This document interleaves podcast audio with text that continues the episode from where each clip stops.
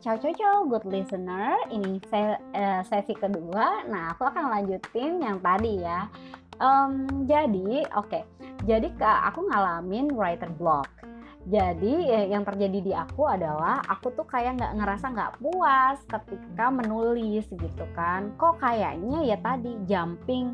Jadi dari pendahuluan ke isi ke, ke pendahuluan landasan teori dan isi itu kayak kayak satu-satu gitu kayak nggak ada relate nggak ada relasi antara satu sama lain kayak gitu.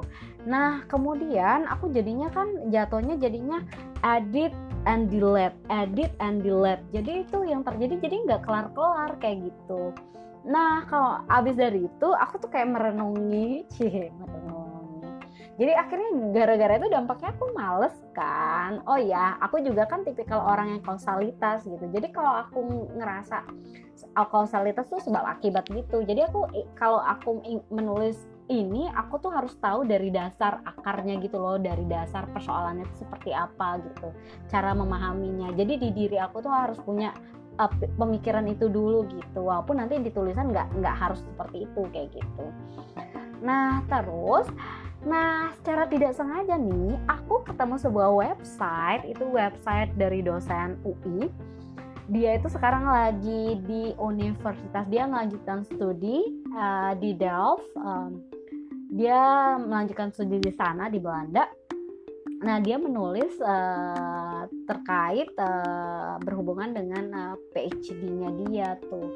Nah, ternyata ketika ditelusuri ada uh, bagaimana mengalami bagaimana seorang yang mengalami writer block juga. Jadi ada tuh di salah satu uh, tulisan dia gitu. Nah, aku tuh nyari itu karena sebenarnya bukan bukan langsung ke writer block, bukan uh, bukan langsung terjadi kepada masalah itu, tapi aku memang lagi mencari mempersiapkan untuk ingin tahu mempersiapkan bagaimana untuk uh, melanjutkan studi kayak gitu. Nah, oke, okay, back to the topic. Jadi setelah itu ya, ah ternyata aku ketemu formulanya kayak gitu. Dia tuh membuat dia mem, dia tuh membuat uh, um, mind map nih mind map.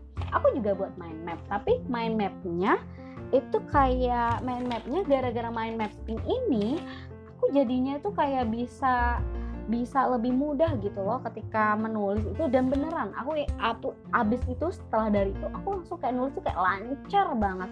Masya allah ya kayak gitu kan. Nah uh, jadi gini mind mappingnya ketika kamu menulis melakukan riset yang pertama kamu harus melakukan dulu membuat dulu pertanyaan riset yang menarik. Jadi ke, tapi sebelumnya gini kamu tentukan dulu topiknya. Topik ya bukan judul. It's different. Kalau kalau judul itu bisa belakangan. Tapi kalau topik topik itu misalnya kalau aku tuh seputar moderasi antara muslim kristiani. Seputar itu tuh moderasi gitu kan. Nah kalau judul ya nggak mesti kayak gitu juga. Bisa juga itu jadiin judul. Tapi uh, bisa nanti kita kita ngelihat uh, tulisan kita udah jadi nanti kita akan bisa loh membuat judul yang baru yang uh, yang berhubungan atau menggambarkan uh, tulisan kita itu kayak gitu. Tapi topiknya itu tentang itu ya. Kemudian nah dibuatlah dia tuh bilang kayak gini buat pertanyaan yang menarik pertanyaan penelitiannya itu seperti apa? Gitu kan Nah, aku tuh buat gitu, tapi mungkin aku belum menguraikan lebih lanjut tuh terkait itu gitu. Abis dari itu, nah dia juga membuat, jadi selain membuat pertanyaan, dia juga harus, kita juga harus membuat kesimpulan dari riset. Lah kan bingung ya, kok kesimpulan dari riset kayak gitu oh aku memahaminya oh mungkin maksudnya adalah hipotesa kita di kepala kita sudah ada hipotesa yang ingin kita hipotesa itu kayak seperti um, apa ya kayak misalnya kita udah uh, ngeges hasilnya apa kayak menduga itu hasilnya apa gitu. Bisa positif bisa negatif kayak gitu kan. Itu nanti dibuktikan aja kayak gitu. Nah singkatnya kayak gitu ya. Atau uh, hipotesa juga kayak jawaban dari pertanyaan kita itu kayak gitu. Nah di situ tuh. Oke. Nah di uraiannya pertanyaan penelitian itu harus yang pertama introductionnya pendahuluannya tuh kenapa harus memilih uh, memilih dari pertanyaan itu kayak gitu. Misal buat pertanyaan deh, kena misalnya uh, pertanyaan aku tuh seputar um, aku tuh bertanya-tanya di jadi itu aku nggak buat-buat tapi di dalam hatiku tuh bertanya-tanya kenapa sih uh, ribut terus Muslim Christian pengikutnya ya. Muslim ya Muslim itu pengikut.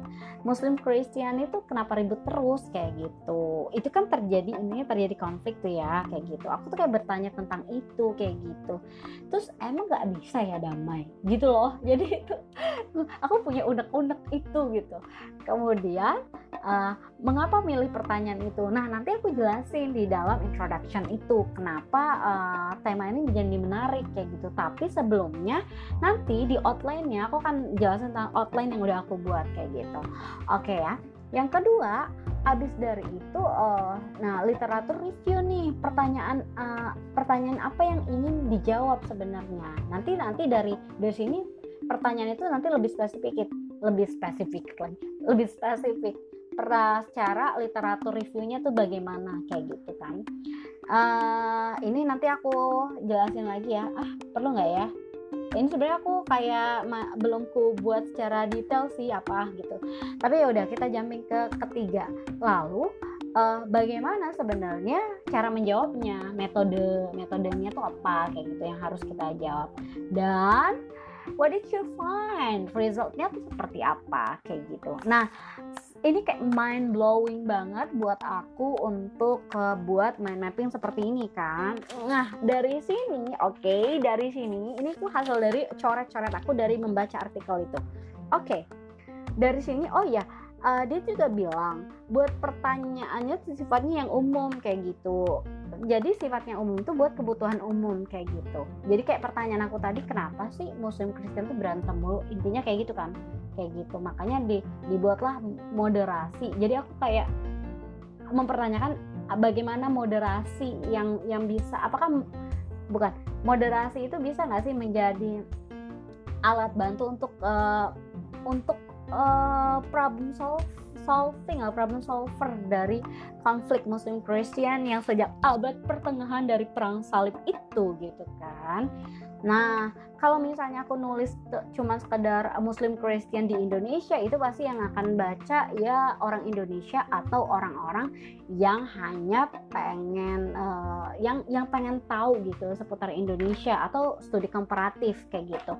Tapi kalau misalnya ini mau jangkauan luas maka aku tidak perlu membuat tulisan untuk satu buah negara gitu. Jadi tulisannya itu Muslim Christian aja secara gamblangnya secara umumnya kayak gitu gitu. Oke, nanti kita lanjut ke outline-nya ya. Ini sesi kedua. Oke.